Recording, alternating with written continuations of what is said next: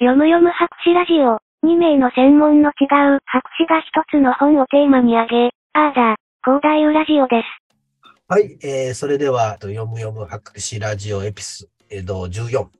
今は、えー、僕の紹介で、えー、鷲田清和著、聞くことの力を紹介しています。で、この本は、えーまあ、哲学書なんですけども、まあ、割と読みやすいというふうに言われている部類ではあります。で、この中で僕がすごく好きなエピソードがありまして、後書きの中にある話なんですね。で、鷲田清和さん自体が、発達心理学者理学者のその浜田さんという方と話す中で、えっ、と、ある学校教育の中で、その自分の息子の話をこの中でしてるんですね。で理科の時間で、卵の新鮮さの見分け方っていうのを子供が習ったと。で、新鮮な卵ってのは横から見ると、こう、ぷっくり、黄身、黄身がぷっくりしてると。で、悪く、あの古くなると黄身がへたってくるんだということを教えてもらったと。はい。で、試験で、あなたはどちらの卵を食べますかっていう試験があって、へえ。40人いると多分39人がぷっくりした卵、新鮮な卵を選択したらしいんですね。まあ、私もそうですね。はい。でこの浜田さんの息子は、へたった卵を選択したんです？おおで、その時に罰がついたわけですね。ー。えー、罰がついちゃうんだ。はい。罰がついた。で、その、学校からすると科学の理科の授業だから新鮮さを見分けるっていうことだったけど、その浜田さんの息子は結局どちらを早く食べますかという質問なので、その人は、なんていうかな、いわゆる鍵っ子で、はいお。母さんがまあ帰ってくるのが遅いということで、自分でまあ小学生ながらちょっと料理をしたりとかすると。あ、偉い。うん。そうなった時に、古い卵から食べないと、新しい卵は、あの古い卵がずっと悪くなるだろうと。うん偉い。かわいい。はい。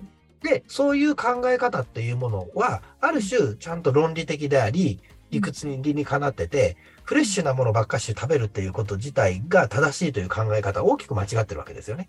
本当ですね。うん。で、その中で、えっ、と、鷲田と浜田さんの中で、えー学校教育が一人の哲学者を殺したって書いてるんですよね。確かに学校教育でこ、うん、私の中の哲学者は何度も殺されてる感じはありますね。なんかそういうエピソードが僕がすごく好きで、はい。その、決められた答え、うんうん確かにそれは、えっ、と、学習して、えー行く上では必要なんだけれども、うん決められた答えに対する批判、うんそれをちゃんと、えー学校の先生が受け止めれるようにしておかなければ、うん今言うその小さな哲学者たちっていうのを多く殺してしまうことが世の中で起きてるし、日本は割とそういうのが多いよなと思ったりするんですけど、なんか、ペコさんが小さな哲学者が殺された経験とかってありますか？えーめっちゃある、ありますね。なんだろう。なんか、ちーちゃんの影送りとかいう、懐かしいですね。そうそう。あれ、なんか空に、なんか死んだ家族が浮かんできたみたいな最後の、ですね。があって、なんかそう、私それは、お家族が本当になんか霊的なものの描写だと私は思ったんですけど、なんかう私以外全員、ちーちゃんの幻覚だみたいな感じの主張をしてて、小学生のくせに。それで、私がすごい、なんか、みんなに笑われたってことがありました。それで、幽霊なんかいないんだよみたいなことがありましたね。まあ、そう、それで、ああ、そっか、そういうことってみんなの前で言っちゃいけないんだなって、その時思いましたね。それは本当に大きなあれですね。はい自分が間違いだって言われるんですもんね。うん、そうです、そうです。堀先生もそういうこといっぱいありそうじゃないですか？僕は多分そういうことしか経験してない。えーなんか一番なんか衝撃的なのとかあおあったりしません？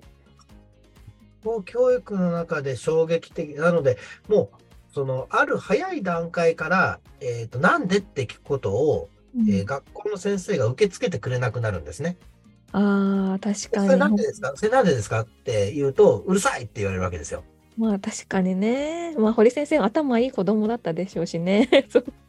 その、僕は扱いづらい言葉だったと思います。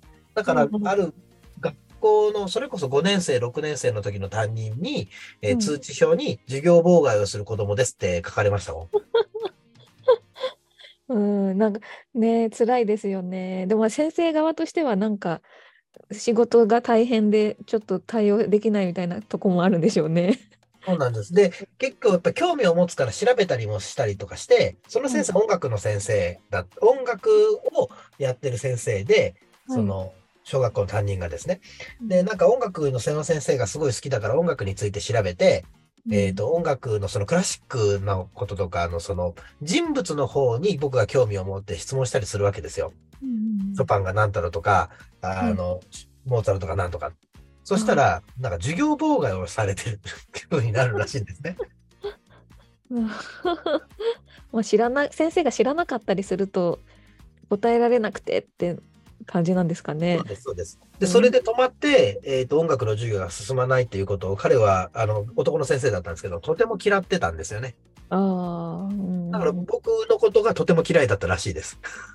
うんえーでもね子供のこと嫌いになっちゃうのはなんかね残酷ですよね先生が。うん、だから僕自身はもし自分がいたらちゃんと答えていこうとは、えーと思いますし、えーと僕は質問に答えるのがとても好きなので、うんなんでなんでって言われると、もう、なんて言うんでしょう、気持ちが盛り上がるんですけども、はい。多くの学校の先生は、なんでという問いを嫌う。特にその古い時代は、教育要領の中でうん教えなきゃいけない内容というのを終わらせないと優秀な教員じゃないというふうに見なされるので、うんうんいわゆる授業を妨害すると、えっ、と、ダメな学科の生徒になるわけですよね。そっかうん。でもなんかそういう生徒の方が逆にいい先生にななってるかもしれませんね教養が広くて。ああ、なので僕は自分の授業は、えっ、と、いわゆるこう無記名のアプリケーション、あの、質問をアプリを通して、えー無記名でいどのタイミングでもリアルタイムで僕に質問ができるようにやってるんですね。めっちゃすごい。で、その質問は、その、いわゆるこう、こう、なんていうのかな、人を差別している内容だとか、あるいはちょっとセンシティブな内容を含まない限りは全ての質問に答えるんですよ。すごい。それなんか不快な質問とか来たりしないんですか？不快な質問で仮にあったとしても、ちゃんと答えます。えーすごい素晴らしいですね。例えば、まあ、あんまりそういうことがないんですけども、例えば先生の話を聞いてたら眠くなります。どうにかなりませんかって仮に来たら、ちゃんとそういうのにも真面目に答えます。えー、なんて答えるんですかそれ。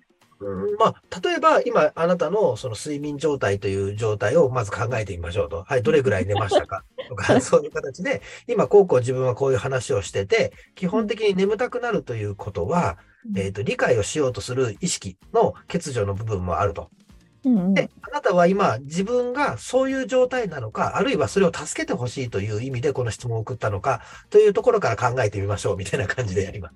めっちゃいいですね。もう懐が広い。いや、これはもう単純に僕がね、質問に答えるのが大好きなんですよ。へえ。めっちゃ先生にせんいい先生ですね。でも ね、眠くな、はいはいあ、どうぞどうぞ。眠くなるんですけどとか来たらなんか卑屈になっちゃってあなんか私の授業がつまらないって意味ですかみたいな感じの気持ちになっちゃうというか なんかそうか。不安な気持ちになっちゃうかなというか。そこはなんか、あの、つまらないのは、授業がつまらないっていうのはもう前提に立ってるので、そっか授業なんてそもそも面白いもんじゃないみたいな。そうです。もし自分が学生だった時に真面目に聞いてたかというと、そうじゃない人間だったので、確かに授業なんて基本つまんないの前提ですもんね学生側としたら。ですよね。だとすると、その、なんかアトラクティブな、えーっと、部分が入る。あるいはインタラクティブな、つまり双方向性であり、こう、なんていうのかな、動きがある授業だったら眠くならないので、うんうん。で特に僕100、大体100人授業なんですね。おお多いはい。100人に相手とすると、やっぱり眠くなるやつは絶対いるわけですよ。ですよね確かに先生遠いくてちっちゃいだろうし。そうです。で、うんそれをさせないために、もう好きな質問だけ込んでこいと。ああ素晴らしい。えでもそれで授業の進行が遅れたりすることはありません？遅れますよ。でもそっかむしろそこの方が重要なのかそのインタラクティブな方そうですだからその、要は僕は、えーっと、小さな哲学者を殺したくないタイプなんだと思います。素晴らしい。で、これやっぱね、学生も成長して、それを2年生、3年生とかっていうふうにやっていくと、うん明らかに質問の質が上がってくるんですよ。へえ、めっちゃいいですね。すごい論理的な質問に変わってくるんですね。最初は、あの、本当に、なんて言うんでしょうね。えーどうやったら女性にモテますか？とか、そんな質問が来るんですよ。そんなのも来るんですか？全部ちゃんと答えます。えー、すごい。え、このラジオもなんかお便りコーナーとか欲しいかもしれませんね。まだ、まだですね、質問まが、あの、一度も来たことがないので。あ、でも、まあ、ツイッターで募集すれば来るかも。そうですね。ぜひ、はいあの、ツイッターで、えっ、と、かといって、じゃあ募集したら、ケコさんに質問ですって、ケコさんいの方いや、そんな。お悩み募集で、お悩み募集で。そうですね。お悩み募集、えっ、と、ポリのえー独断と偏見で答えますみたいな。あそれいいですね。素晴らしい。楽しそいや、本当になん、その、どんなことでも、その、なぜ、まあ、理学療法の教育をしてるわけですけど、理学療法の給与がな上がらないのはなぜですかとかっていうのも全部ちゃんう。と答えます。すごい。上がらないのはなぜなんですか？まあ、それはもう社会システムと、えっ、と、多くのところから全部、国の状況から全部説明します。今の高齢者問題のことだとかを。そっか。なんか堀先生って知識がすなんか完全に記憶されてるのがすごいなと思うんですけど私なんとなくは覚えてても詳細のな何十万人が何とかとかなんか何年に何とかさんが何したとか覚えてなくて堀先生はそれ覚えてるのすごいなと思ってそれなんかすごくね、あの、いいところに来ていただけてですね。はい。僕、詳細を覚えてるようで、実はし、あの、ディテールがものすごい苦手な記憶そうなんですか？あえの、そんな感じしない。ワンピースでですね、はい。漫画？そうです、はい。ワンピースの漫画の、まあ、代表的なセリフは、で、うんえーっと、海賊王に俺はなるってセリフがあるんですよ。ありますね。はい。これ僕、要は、俺は海賊王になるで覚えてるんですよ。そうなんですか？よく、あの、誰かに、あ、俺は海賊王になるって言ってるよねって言って、いや、違うよっていう。つまり、ディテールが全部違うんですよ、僕。えー。だから映画のセリフとか、ほとんど間違ってるんですよ。そうあのそっかエピソードとしては覚えてるけどエピソード記憶が優れてるけど、はいえっと、一つ一つの単語、だから英単語とか書かれるとむちゃむちゃ苦手なんですよ。そうなんですか。えー、そんな感じしない。だからパッケージで全部覚えちゃってるから、うんうん。その一つのディテールがものすごい苦手で、あの、本当に、えー歌の歌詞とかも、ま、覚えてない。うんうん。でも歌の歌詞、その歌の説明をしろってのはできるんですよ。ああ、そっか。どういう、ね、どういう気持ちを歌ってるとか、そういう。うんうん。だけど歌詞は知らないんですよ。えー、不思議だな。そっか。エピソードとして覚えるみたいな感じなんですね。だから全部エピソードとして覚えているので、本当に細かな、特にそのセリフとかはね、とても苦手です。うーん。そっか。うんうん。そ細かいとこ覚えようとしないのが逆に記憶力にいい影響をしてんですかね？よりもちょっと僕の頭の中で、えー、と言うと、例えば、海賊王に俺はなるっていうセリフは文字ですよね。確かに。僕の頭の中ではルフィが喋ってるんですよ。うんうん。だからその都度変わるんですよ。海だか賊ら漫画の場面はいつもアニメのように動いてるので、頭の中では。はい。だから、その物語が通じればいいっていうアニメの流れで、一個一個のセリフを一つ一つを全然重要視してないんですね。うーん。